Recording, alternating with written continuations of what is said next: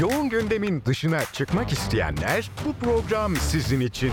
Tiyatrodan sinemaya, seyahat alternatiflerinden modaya, festivallerden konserlere es geçtiğiniz her şey Serhat Sarı Sözen'le gündem dışında.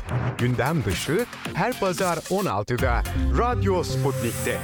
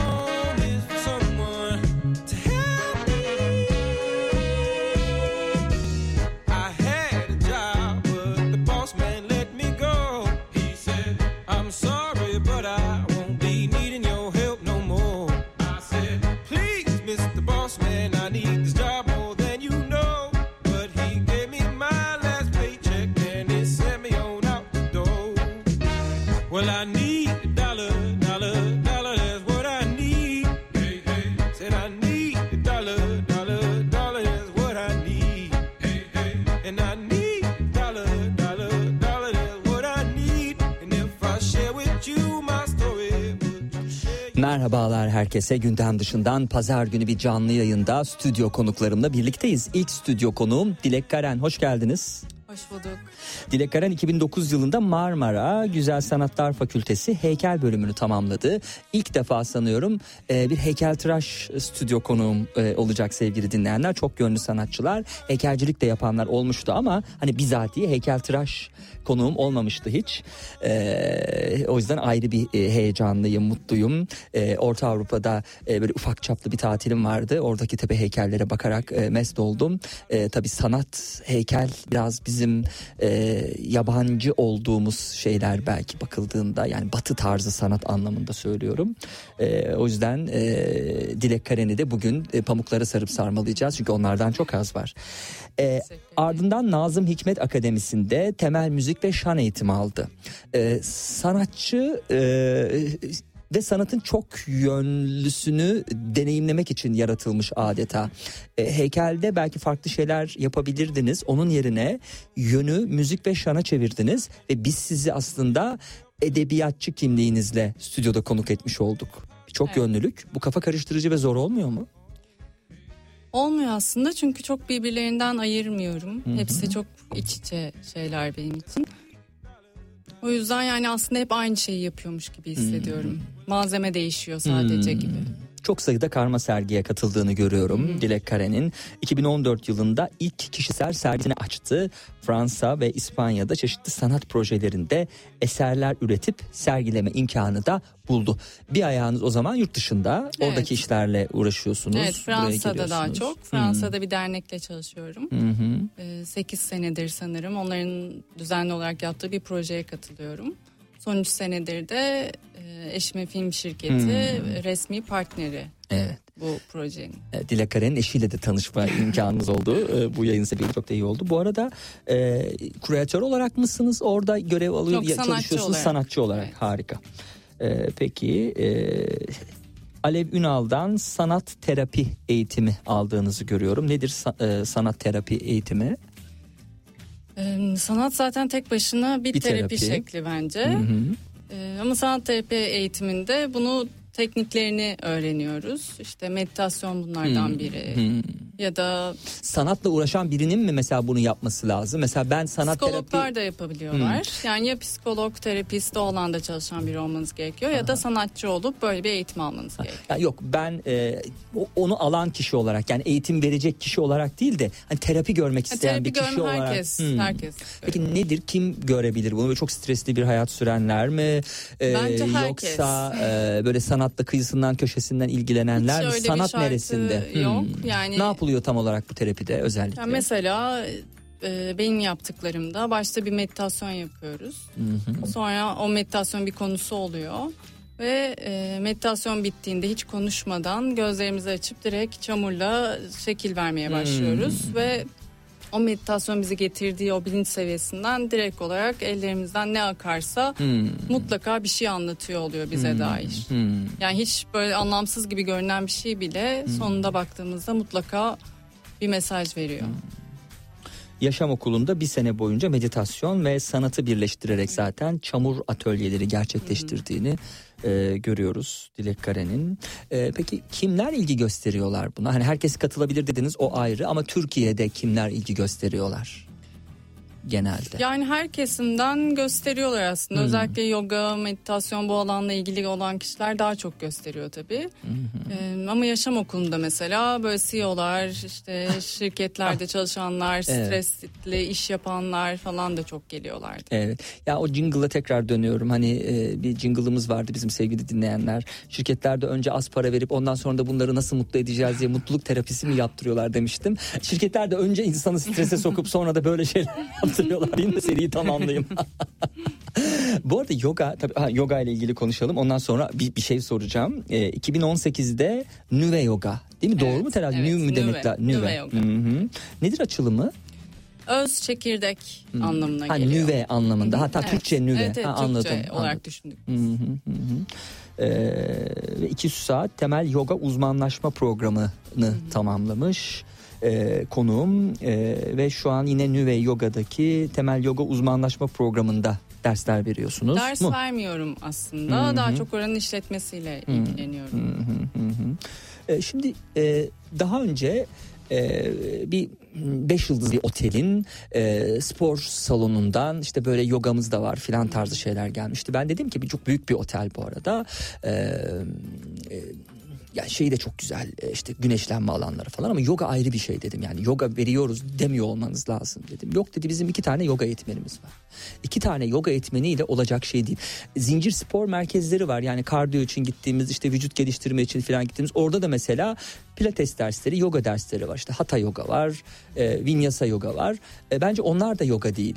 Yani yoga o felsefesiyle falan onu özümsemek için e, böyle butik bir yere mi gitmek lazım yoksa yo her yerde verebilir mi acaba der- dersiniz? Ne dersiniz bu yoga işine ilişkin? Yani spor salonuna gidip sonra bize gelenler genelde sizin dediğiniz gibi benzer şeyleri söylüyorlar. Bizim daha önce yaptığımız çok daha farklıydı gibi his olarak. Ama bence her yerde yapılabilir. Kişinin kendisiyle ilgili bir şey çünkü çok fazla kendiyle ilgili bir şey. Nereden ne hazine çıkacağı, nereden ne alacağını Belli olmaz. bilemeyiz. Evet bilemeyiz. Peki. E, demişsiniz ki bir yere verdiğiniz röportajda kaynak da göstermek isterim. Şimdi o kaynağı bulamadım. E, siz de tamamlayabilirsiniz. E, 20 yıldan uzun zamandır birçok alanıyla sanat ve meditasyon yaşamımda ve aslında hepsi aynı yerde duruyor. Aynı yerden beslenip aynı şeye hizmet ediyor. Dönem dönem bir sanat dalı diğerinin önüne geçiyor ve o dönemde tüm üretimim o sanatın malzemeleriyle oluyor. Fakat ne malzeme kullanırsam kullanım veya hangi alanda çalışıp üretiyor olursam olayım bir diğerine geçtiğimde bir önceki çalışmalarımda aldığım yol üzerinden yolun bıraktığım yerden devam ettiğini fark ediyorum. Meditasyonum sanatımı, sanatım meditasyonumu ve her ikisi olduğum kişiyi oluşturuyor ve dönüştürüyor demiş. Bu metin zaten başlı başına bir sanat eseri ben söyleyeyim.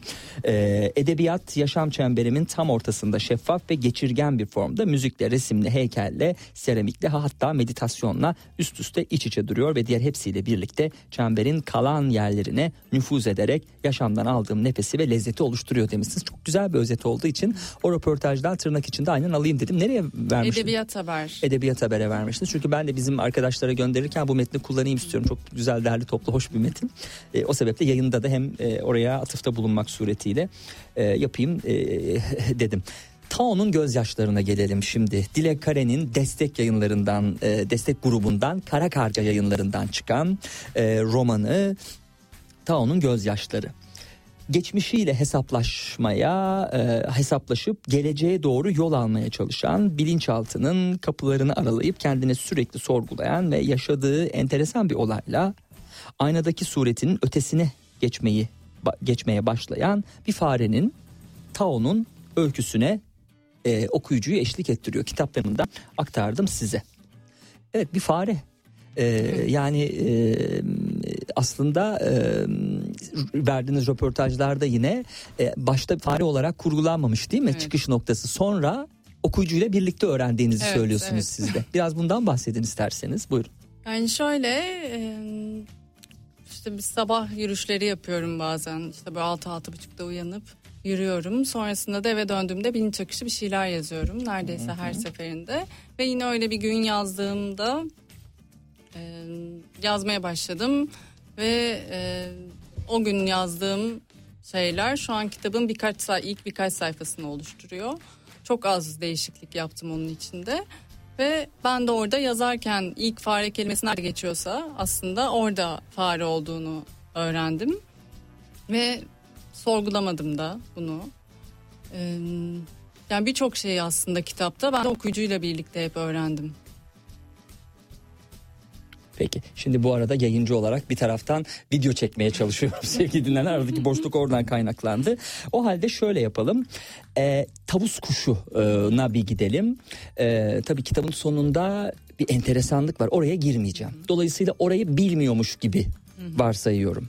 Hani bu arada Serhat Bey o biliyorsunuz filan de- demezsiniz. Dinleyici de okuduysa e, kitabı okuyarak hazırlanarak dinleyici olmuşsa o da demesin. Son kısmını bilmediğimi varsayarak ilerleteceğim. E, tavus kuşu tarafından rüyada görü... Bu arada iyi hazırlanmışım fark ettiyseniz. Evet çok. E, tavus kuşu tarafından rüyada görülen fare Tao'yu biraz yakından tanıyalım sevgili dinleyenler. Özellikle benim gibi yaşamı hayatının bir döneminde iliklerine kadar hissetmiş olan fareler yaşamamaya başladıkları daha ilk anda bunu fark eder ve getirdiği mutsuzluğa e, e, tutulurlar.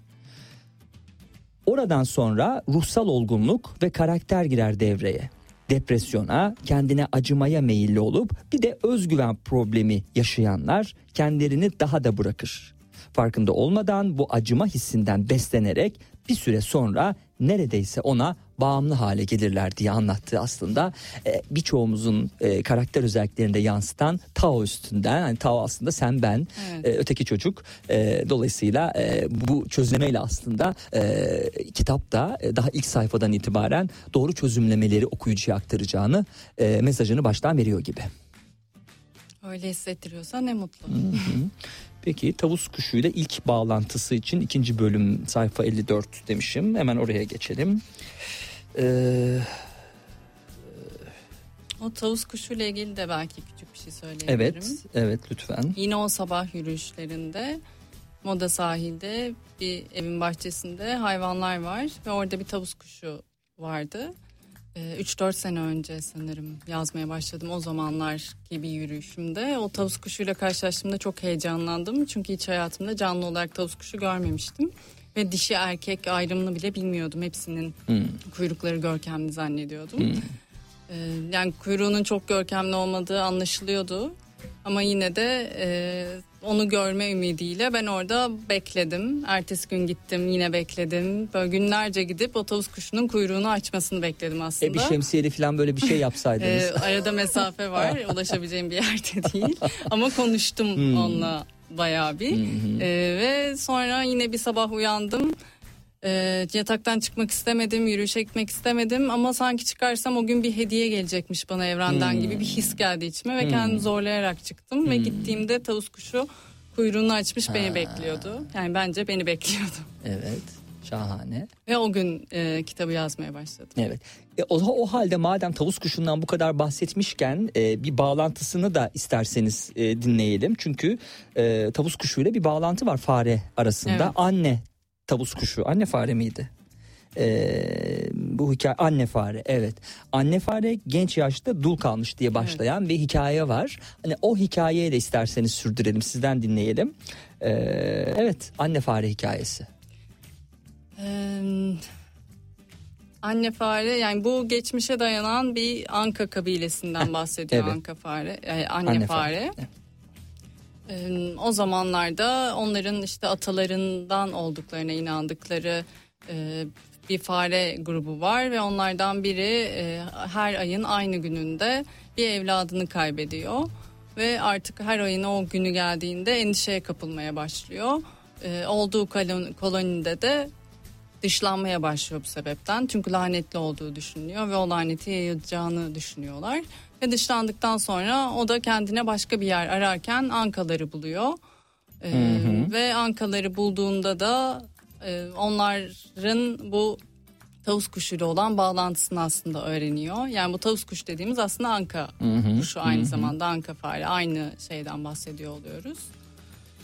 Böyle yani çok da anlatmak istemiyorum. Kitabın içinden yani okuyarak sanki olsa daha güzel olur gibi geliyor. Evet ama yok din konuğumuzu da konuk etmişken hazır böyle. Bu arada tabii çok da hani diyelim ki fare öldü ya da fare ölüyor.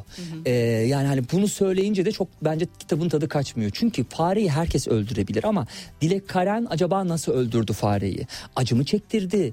Aşk içinde mi öldürdü? Huzurlu muydu? Ee, acı çekerken bile neler düşündü? Aslında edebiyat tam olarak bunların toplamı olduğundan e, kitabı e, alanlar için tadı kaçmış olmayacak e, diye düşünüyorum yani nacizane öneririm size.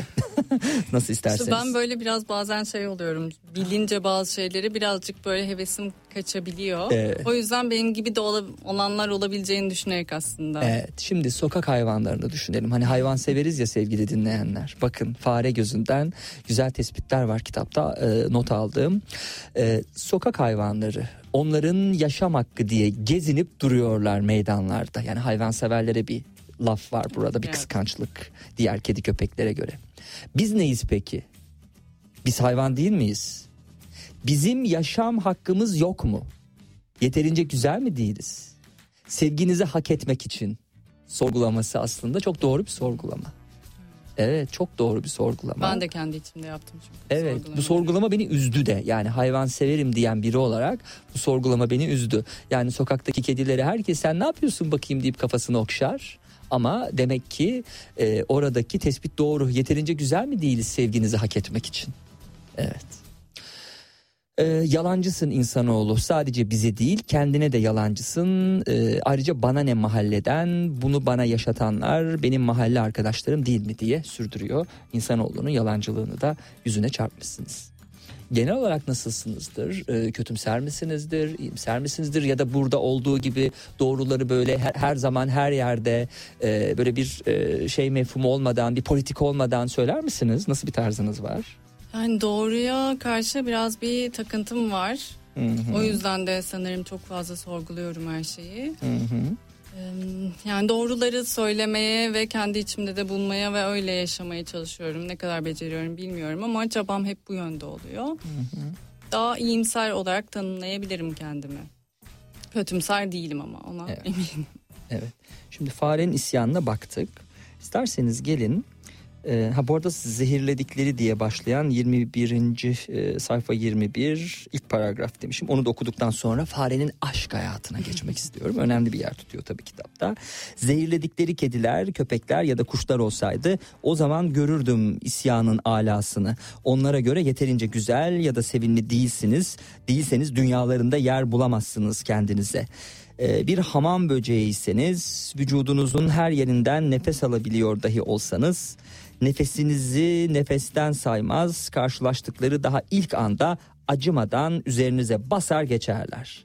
Bir an olsun gözlerinize bakıp sizi görüp tanımaya çalışmazlar. Sanki bir geçmişiniz, bir yaşamınız yokmuş ve onların sahip oldukları her şey sizden daha değerliymiş gibi. Duygusuz, canice davranırlar.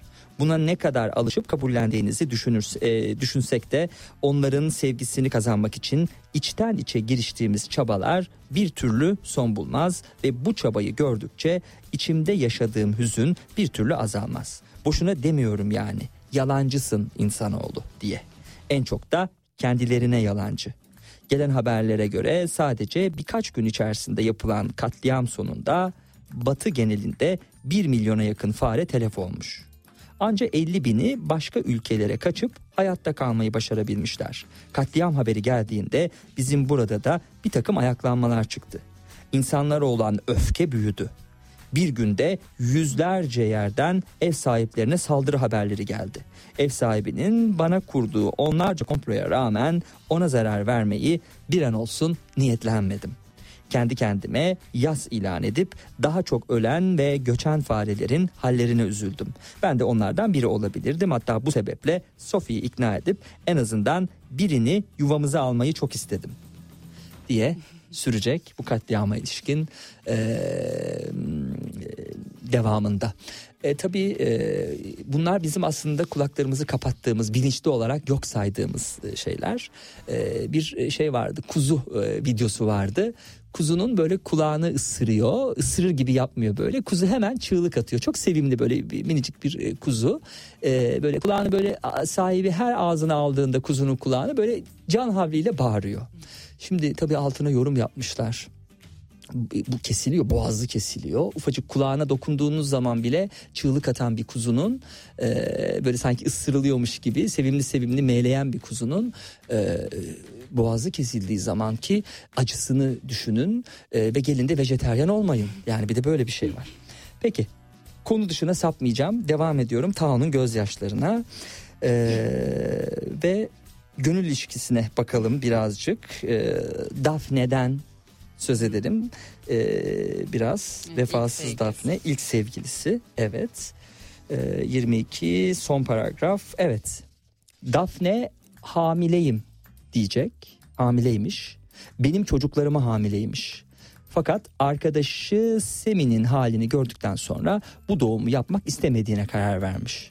Doktorunun söylediğine göre 11-12 adet civarında bebek bekliyormuş ve o kadar bebeğe bakabilecek gücü kendisinde hissetmiyormuş. Kendini anne olarak bir türlü hayal edemiyormuş. Bunlar aslında e, çocuk bakamam, anne olmaya hazır hissetmiyorum vesaire vesaire. E, hani genelleme yapmış olmayayım ama e, aslında biraz da ne habercisi yani e, sevginin aslında azaldığının ya da olmadığının habercisi de olabilir. Çünkü e, insan e, in- insan diyorum canlı diyeyim sevdikten sonra değil mi e, bu tarz şeyler detay oluyor. Yani o sevdiğinin e, varlığını içinde taşımak e, ve onu sevdiğiyle büyütmek e, önemsiz detaylar oluyor. Ama demek ki burada bir şey olduğunun e, izlenimine yavaş yavaş kapılıyoruz. İlerleyen sayfalara baktığımız zamansa ne göreceğiz? Eyvah. Defne cevap Daphne. verme. Dafne evet düzeltelim. Ee, 13. satır ve devam eden paragraf ilk cümle işte bu satırları sayacağız 4 5 6 7 8 9 10 11 12 13 e tabi şeye e, kıyamıyorum e, kitabı çizmeye böyle 13. satır 14. satır diye Ben çok severim çizmeyi. Dafne cevap verme tenezzülünde bile bulunmadan sofradan birkaç gün ona yetecek kadar yemek toplayıp gitti. Bana geldiğinde aslında başka bir farenin hayallerini kuruyor olduğunu, ayrılır ayrılmaz ona koştuğunu çok sonradan öğrendim. Çok ciddi bir hayal kırıklığı. Evet. Ne dersiniz? Hayal kırıklıkları üzerine konuşalım biraz. Yani orada aslında Daphne'nin ona söyledikleri o çocukları istememe sebepleri bence çok geçerli sebepler. Ee, Yani ikisi ilişkisi özelinde bakarsak çünkü sonra Daphne başkasıyla oluyor ve bambaşka birine Tam olarak bu dönüşüyor. yüzden evet. Ama Tao ile olan ilişkisinde gerçekten iyi bir anne olamayacağını bence anlıyoruz ve olamayacaksak da bunu baştan hissediyorsak da belki olmamak iyi olabilir diye düşünüyorum. Yani çünkü çok fazla ben de terapiye gittim ve psikoloji üzerine okuyorum düşünüyorum. Bunun çok önemli olduğunu düşünüyorum. Biraz açabilir misiniz? Eee, Yani annelik biraz böyle evet doğuştan yani çocuk doğduğunda annelik duygusu geliyordur eminim. Benim çocuğum yok. Olmamasına rağmen o duyguyu çok içimde hissediyorum. Hı hı. Ama e, ona hazır değilken de gerçekten bile bile sanki oraya girmemek gerekiyor. Çünkü o sonra çocukta çok fazla geri dönüşe sebep oluyor ve o geri dönüşler olumlu olmuyor. Bütün hayat boyunca onunla uğraşması gerekiyor ve yalnız kalıyor aslında. O yüzden bana biraz oradaki karar doğru bir karar gibi geliyor. Evet bir hayal kırıklığı yaşıyor Tao ama e, onun için iyi olduğunu düşünüyorum ben o hayal kırıklığının. O zaman farklı Evet. olmasa üzülse de Doğru. sonrası için Sonra, hayırlı e, bir şey olacaktı. oldu bence. Evet. Peki Daphne'ye hak verme bağlamında eğer Tao'yu sevseydi hani sonradan Tao'nun da anladığı gibi e, başka bir erkek fare erkek olmasaydı e, o zaman yine Daphne'nin duygularına hak verir miydiniz? Yani seviyor olabilir ama yine kendini anne olmak için hazır Hmm. hissetmeyebilir. Yine hak verebilirdim. evet. Şimdi e, devam ettiğimiz zaman e, neler göreceğiz? Sevgililik ilişkimiz işte o gün orada bitmişti. O gider gitmez. Sızıp kaldım olduğum yerde sabah uyandığımdaysa beynim yerinden çıkacakmış gibi şiddetle ağrıyordu diyecekti. Demek ki fareler ve insanlar arasında bir e, bu anlamda hmm, Steinbeck'e selam olsun bir fark yok gibi değil mi? Peki. Bir de Tao zaten içki konusunda çok dayanıksız. Hmm. Orada özel bir sebep var mı içki konusunda dayanıksız olmasına? Yapmış olduğunuz bir gönderme. Evet bazen aşırıyor sahibinin biralarından da değil mi? Evet biralardan falan aşırıyor. Alerjisi e, var. Doktor ona alerjisi olduğunu söylüyor. Aslında basit küçük bir alerji bu ama bunu çok büyütüp e, böyle işte e, Sophie ile bununla ilgili tartışmalar da yaşıyor. Orada aslında biraz eşimden esinlendim. Hmm, nasıl Evet, oldu o da çünkü bahsedin. çok içki, Hmm. e, içemez. Alerjisi var gerçekten. Yan tarafta bakın koşa koşa gelir dikkatli konuşun. Yani böyle çok az bir şey bile içse kızarır falan. evet. O yüzden içemez. Biraz e, oradan aslında Evet. esinlendim. E, bu arada alkolle ilişki ismi söylememek gerekiyordu. Unuttum ben. Sizden kaynaklanmadı. Benden kaynaklandı. Birayı geri alayım. Böyle hani kahverengimsi böyle köpüklü olan o şeyden bahsediyoruz sevgili dinleyenler. Siz onun ne kadar kötü, iğrenç bir şey olduğunu e, bir sorumluluğu içerisinde söylemiş olayım. Tao'ya da iyi Ee, e, gelmiyor zaten. Evet bakın Tao'ya da iyi gelmiyor. Konuğumun e, eşine de iyi gelmiyor. O yüzden siz o buz gibi şeyi böyle köpüklü köpüklü içmeyebilirsiniz. Ee, alkol sağlığa zararlı. Ee, şey- gördüğün gibi rütük üstümüze düşen her şeyi yapıyorum. Terazinin bir tarafına dostlarımı, bir tarafına kendi değerlerimi koydum ve maalesef kendi değerlerimi seçebilecek cesareti bulamadım içimde. Çünkü yalnızlıktan ölesiye korkuyordum. Kitabın ilk bölümü bu korkularla bitti. Biraz da korkulardan bahsedelim o halde Tao'nun korkunun. E, Tao'nun aslında çok fazla korkusu var. Başlangıçta olduğundan daha fazlası olduğunda Eli ile yaşadığı olaydan sonra aslında Eli'yi gerçekten tanıdıkça Hmm. anlıyor. Hmm. Yani e, toplum içinde konuşmak, toplum önünde dans etmek, içinden gelen herhangi bir şey yapmak, içinden gelenlerin peşinden gitmek, başkalarını düşünmeden onun için çok zor şeyler. E, bu da aslında başkalarının düşüncesini ne kadar önemsediği ve bu yüzden kendi duygularına, isteklerine ne kadar ket verdiğini göster ket Hmm, vurduğunu, vurduğunu. gösteriyor. Hı hı. Ee, onun dışında da zaten işte babasıyla olan ilişkisinden gelen bir o yalnızlık, sevilmeme korkusu var ve sevilmek için aslında birçok şeyi o da yapıyor farkında olmadan ama sonra bunların da farkına varmaya başlıyor yavaş yavaş. Peki biraz da Eli'den bahsedelim mi? Bahsedelim. Yani ikinci bölümde biraz sıkıntılı tabii bir e, manzara izleyecek. O bu muydu sizi ağlatan böyle hani yazdıktan sonra ağlatan şey? O orada çok evet Hmm. ağladım. Onun dışında başka birçok yerde de böyle bir ağlamalar Duygusal yaşadım. birisiniz. evet evet. Evet. O programda ama sizi çok güzel ağırlayacağız. Yayını güzel bitireceğiz. Gülerek göndereceğiz. Peki. e, şimdi Eli'den bahsedelim o halde. Buyurun. Hem özelliklerinden, karakter özelliklerinden, karakterin e, ve romana kattığı değerden. Eli de e, Tao'nun en yakın arkadaşlarından. Aslında yakınlığı sadece en yakın diğer arkadaşlarının e, yakın olmasından kaynaklanıyor. Çok sevdiği biri değil. Her şeyini eleştiriyor. E, ve bu tavus kuşu mevzusuyla ilgili durumda da ilk onu suçluyor. Yani diğer kişiler üzerine düşünüyor. Bu olabilir mi, o olabilir mi gibi. Ama aslında başından beri kafasında Elin'in ismi var. Ve sonunda da Elin'in o e, şey yaptığını düşünüyor ve buna emin olarak Eli'ye gidiyor ve işte bazı olaylar gelişiyor. Orada o olaylar sonrasında da Eli'nin aslında hiç zannettiği gibi biri olmadığını anlayıp asıl hayal kırıklığı ve vicdan azabı orada başlıyor. Evet. Tabii meditasyon eğitimleri de almış biri olarak yani kitap e, birçok kitabı değil sevgili dinleyenler onu söyleyelim. Yani kıssadan hisse çıkarmamız lazım. E, Hem Tao'yu okuyacağız hem de e, Tao'nun bu hayal kırıklıkları ve hayatta kalabilme psikolojik olarak varlığını sürdürebilme çabası aslında Arayışları aslında. arayışları da aslında bizim de e, ders çıkaracağımız arayışlar aslına bakarsanız. E, burada da masumiyetini yitiren bir canlı için dünya da artık masumiyetini yitirmiş başka bir yerdir diye sürdürüyor Tao. İyi bir duygunun, düşüncenin, inanışın varlığını devam ettirebilmesinin yegane yolu yaşanan bütün olumsuzluklara rağmen hala sizin içinizde ona taşıyor olmanızdır. Onu taşıyor olmanızdır. Şayet gün gelir de diğer canlılara karşı bu duygularınız kalmadığını, onlara güveninizi, inancınızı yitirdiğinizi fark ederseniz öncelikli olarak yapmanız gereken kendi içinize bakmaktır. Anlamakta gecikmiş olsam da emin olarak söyleyebilirim ki siz neyseniz, siz kimseniz dünyanız da ondan ibaret ve benim dünyam artık bütünüyle günahkar diyecektir. Ee, konuğuma bırakıyorum ne yaptığını söylemesi için. Ee, ama e, yani siz bilirsiniz nasıl derse kitabın ortalarında olduğu için tat kaçırıcı bir şey değil bence. Yani Eli'ye gidiyor. Röportajda da çünkü Evet e, evet bu var. var. Hı hı. Evet. Ee, Eli'nin e, Oğuz kuşuna adını ispiyonladığına emin olduktan sonra Eli'ye gidiyor ve ona çok ağır sözler söylüyor. O ağır sözler sonunda da Eli orada bir kalp krizi geçiriyor ve ölüyor.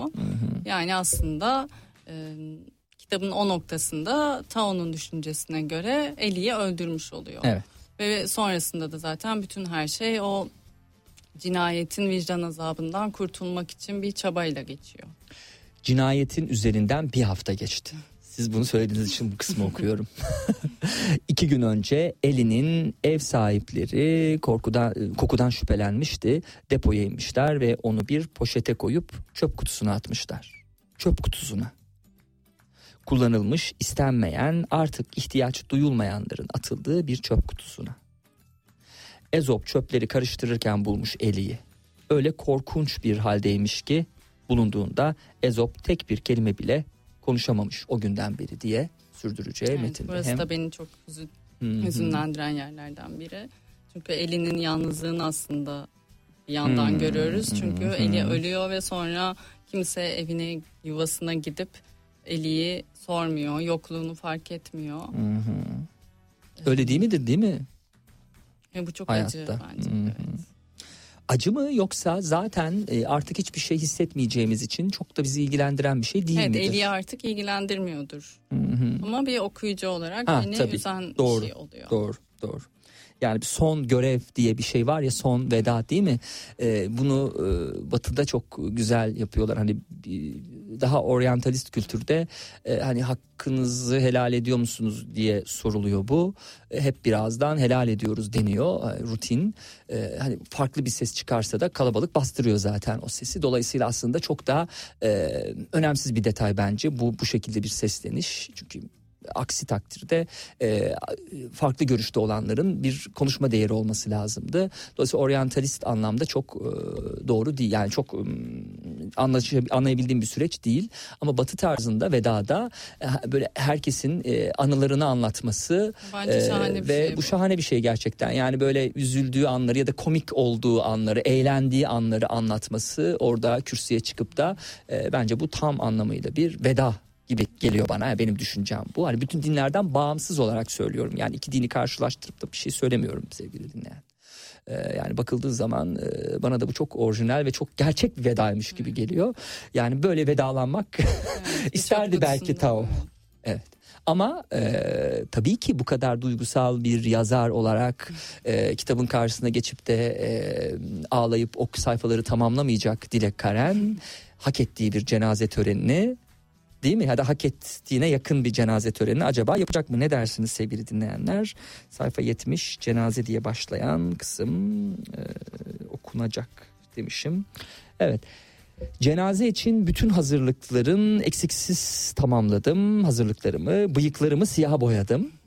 Ee, tırnaklarımı kestim ve alnıma ruhun şad olsun eli yazdım. Tam evden çıkmaya hazırlanırken Sophie ve Simon beni almaya geldiler. Sophie büyük bir telaşla ben biliyordum, ben biliyordum deyip duruyordu diye sürdüreceği. E, metinde tabii bu e, kimi telaşlandıracak? Tahayyü telaşlandırabilir. Telaşlandırırsa zaten bir vicdan azabı var. E, cinayet işlediğiyle ilgili böyle bir e, Evet, ve şeyi duyduğu var. her şeyden Hı hı. zaten böyle hemen anlaşılmış gibi bir korkuya kapılıyor. Ve en büyük korkusu da o zaten yani. Orada onun olduğunun anlaşılması ve onun ölümüne aslında Tanrı'nın sebep olduğunun anlaşılması. İnsan nasıl böyle bir şeyle baş edebilir? Yani büyük bir sorumlulukla mesela çok değerli bir şeyi kırmış olabilir. Bir kalp kırmış olabilir aslında yanlışlıkla. Ee, hani birinin ölümüne sebebiyet verecek kadar büyük bir şey belki günlük hayatta olmaz ama hani olmayabilir ama e, bununla nasıl baş edebilir? Ne dersiniz? Çünkü meditasyonda e- eğitimi alan da biri olarak da soruyorum. Genel olarak soruyorum yani hani nasıl baş etmeli insan? Yani tamir edebileceği bir şey varsa tamir etmeye çalışmalı bence öncelikle. Edemeyeceği bir şey varsa da içinde onunla bir tür bir şekilde barışmanın yolunu bulmalı. Çünkü yaşama devam edecek ve e, onun pişmanlığını yaşıyorsa da her gün kendine lanet ederek yaşamasının kimseye bir faydası, Faydası olmayacak. O yüzden e, kendi içinde o helalleşme tırnak içinde onu e, yapıp devam etmeli ve sonrasındaki yolunda da artık daha başka biri olarak devam edecektir ister istemez. Daha dikkat edecektir bir şeylere. Yani çok daha küçük şeylere de daha fazla dikkat etmeye başlayacaktır bence. Ee, sizin e, mutlaka okurum dediğiniz e, yani beslenmemde çok bana faydası var e, şimdiye kadar hep okuduğum bütün kitaplarını okudum çıksa okurum ya da yaşasaydı okumaya devam ederdim diyebileceğiniz vazgeçilmez üç yazarınız kim olabilir? Üç yazarım. Yani hı. başta sayarım. Ee, Yani Osho çok eleştiriliyor ama ben Osho'nun kitaplarından çok fazla fayda gördüm. Hatta terapide çözemediğim bazı şeyleri e, onun kitaplarıyla çözmüşlüğüm vardır. Ee, yazar olarak tabii onu değerlendirmiyorum. Ama onu da bir e, tırnak içinde söyleyebilirim. Yanlış olabilir üçüncüsü Saramango diyeceksiniz gibi geliyor. Saramango'yu bilmiyorum. Hmm, peki tamam. Üçüncü o zaman sizden duyayım. Ee, benim bir şairim var. Ee, yani roman olarak mı sordunuz bilmiyorum ama Hmm. e, şiir olarak cevap vermek isterim. Tabii, Sohrab. Sepehri e, var. E, hayranlık duyduğum ve bütün eserlerimde onunla tanıştığımdan beri ilham aldığım. E, o yaşasın ve yazmaya devam etsin çok isterdim. Yani bir tane çok uzun bir şiiri var Suyun Ayak Sesi diye. Belki yüz kere okumuşumdur ve hala dönüp dönüp okurum ve her okuduğumda çok etkilenirim. Şiirden etkilenmek başka bir boyut. Ee, benim de çok şiir kültürüm yok. Zaman zaman yayın evlerinden ve yazar şairlerden gelenler oluyor. Diyorum ki sohbet üretmekte zorlanıyorum. Çünkü şiirden anlamayan bir insanım. Keşke şiirden anlasam da böyle sohbetler etsem. Bir Lale Müldür artık o yani şair olarak değil de onu Lale Müldür olarak e, biz programda konuk etmiştik. Çok da keyifliydi. E, ama hani e, bir şiirden sohbet açmak değil de hani anılarından ve birikmişliğinden e, sohbet tabii ki açabiliyoruz ama o öbür türlü şiirlerden konuşmak çok zor. O yüzden ne zaman birisi böyle bir şiirden çok etkilendim dese ben de e, onu zevkle dinliyorum. Peki hiç Bir de okuma- Barış Pirasan'ı söyleyebilirim. Hmm, bir daha Onu söyler misiniz? Barış Pirasan. Onu da çok son dönemde çok seviyorum. Hı hı hı hı. Peki hiç okumam dediğiniz yazar da olabilir ama yazar söylemezsiniz muhtemelen. E, tür olarak hiç dönüp bakmam dediğiniz bir şey var mı? Yani tarihi romanlarda biraz zorlanıyorum. O da biraz çocukluğumdaki bir anıya dayanıyor sanırım. Neye dayanıyor? Ee, bir ödev verilmişti tarihi bir rom- roman okumak üzere. Ben Fakir Baykurt'un bir kitabını e, 10. köydü sanırım ismi. O kitabı bir gecede bitirmiştim ve çok kalın bir kitaptı.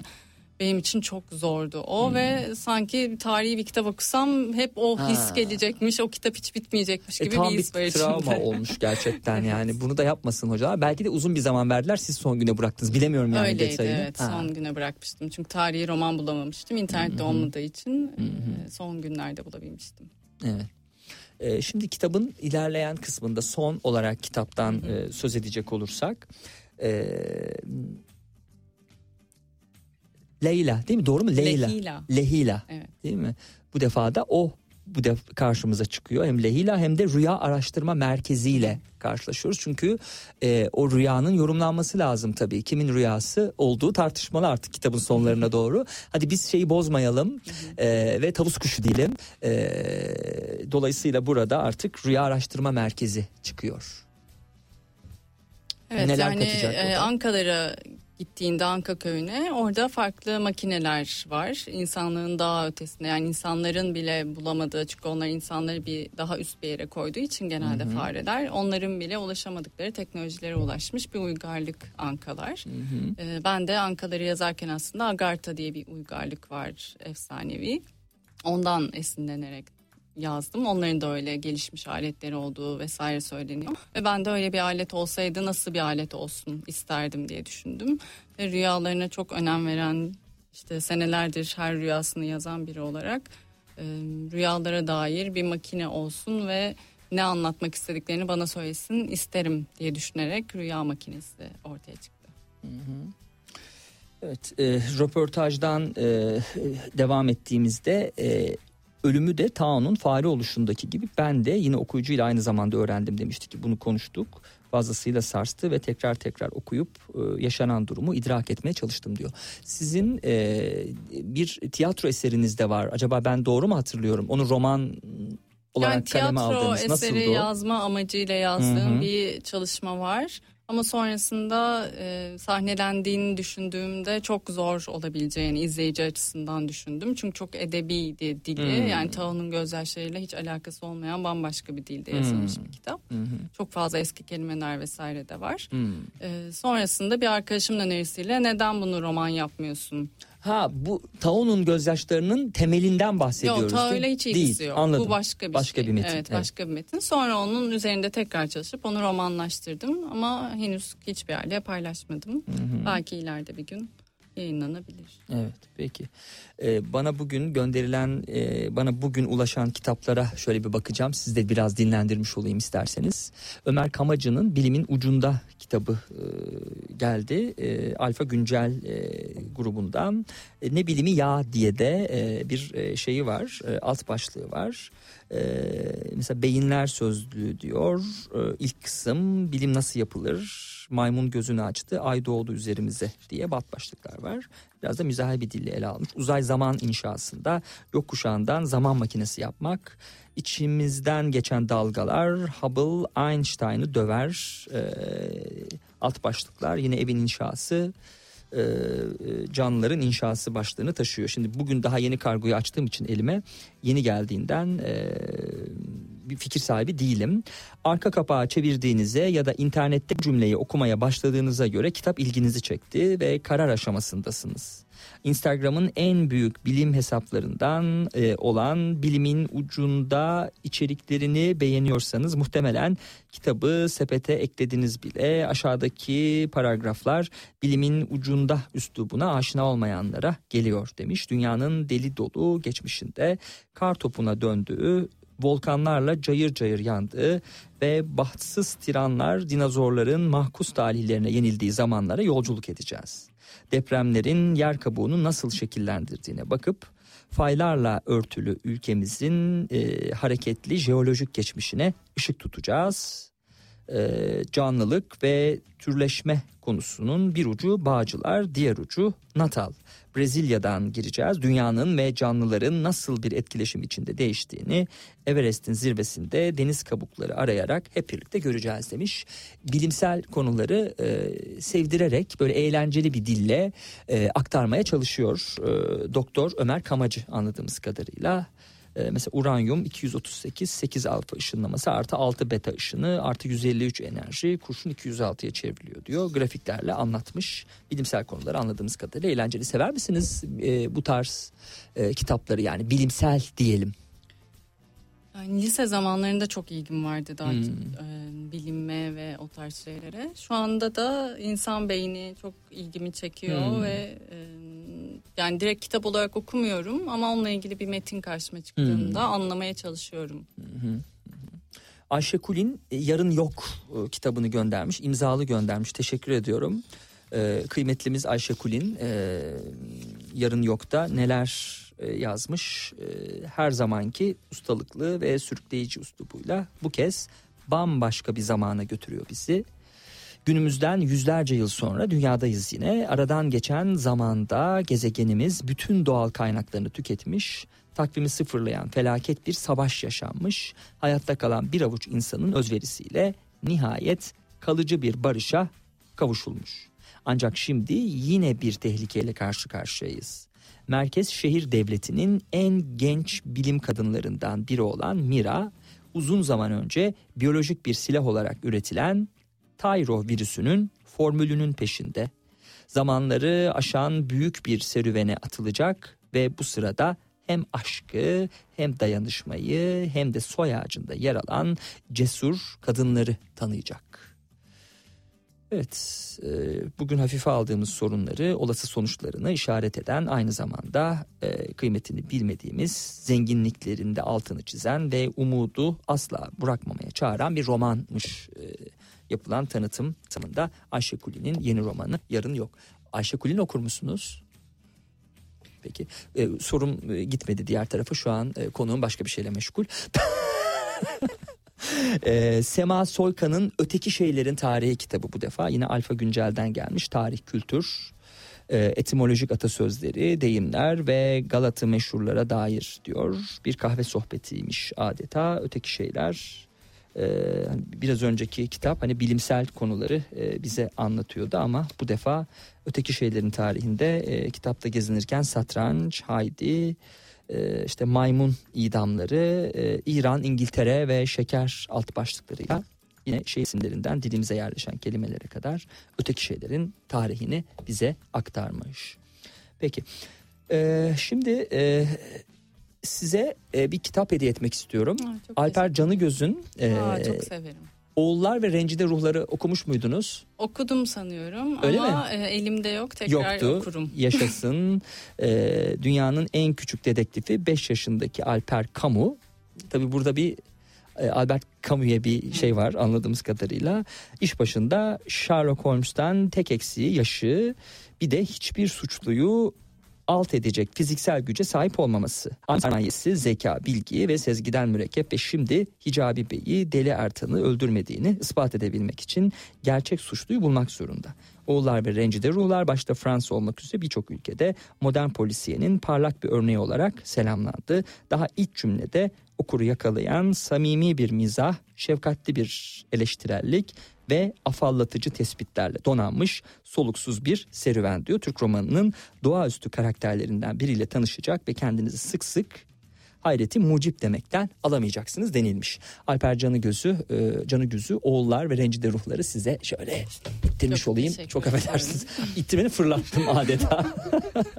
Programın sonuna geldik. E, e, sevgili Dilek Karen, e, Taan'ın gözyaşlarıyla e, stüdyomuza konuk olmuştu. Var mı söyleyeceğiniz, e, son olarak e- eklemek isteyeceğiniz bir şey? Çok teşekkür ederim. Benim ilk yayınımdı. O Evet. yüzden heyecanlıydım ama e, hiç korktuğum gibi olmadı. Yaşasın. Sizin Bence, sayenizde. Çok evet. teşekkür ediyorum. Evet bunu söylemeseniz dinleyiciler bilmeyecekti bile açıkça söylüyorum. Evet Taan'ın gözyaşlarını konuştuk ve Dilek Karen'in yaptığı diğer işleri konuştuk sevgili dinleyenler. Dakikalar içerisinde 17 haberlerine bağlanacağız. Bugünkü olayımız aslında sanat. Ee, Dilek Karen e, heykel sanatçısı, e, müzik şan eğitimi aldı. Çok yönlü bir sanatçı. Ama bu defa da yönümüzü Türkiye'nin sanat hafızasına çevireceğiz. Milliyet e, e, yayınlarından e, çıkan bir e, kitap. Evrim Altuğ yazdı bunu da gazeteci.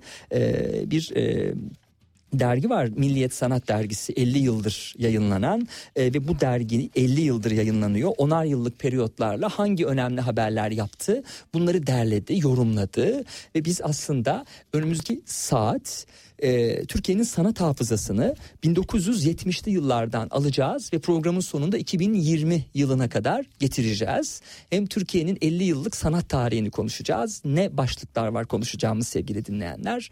E, dakikalar sonra e, Evrim Altuğ'la olan e, yayında siz de bunlara tanık olacaksınız. Peki teşekkür ederim ben geldiğiniz çok için. teşekkür ederim. Yoğun gündemin dışına çıkmak isteyenler bu program sizin için. Tiyatrodan sinemaya, seyahat alternatiflerinden modaya, festivallerden konserlere es geçtiğiniz her şey Serhat Sarı Sözen'le gündem dışında. Gündem dışı her pazar 16'da Radyo Sputnik'te.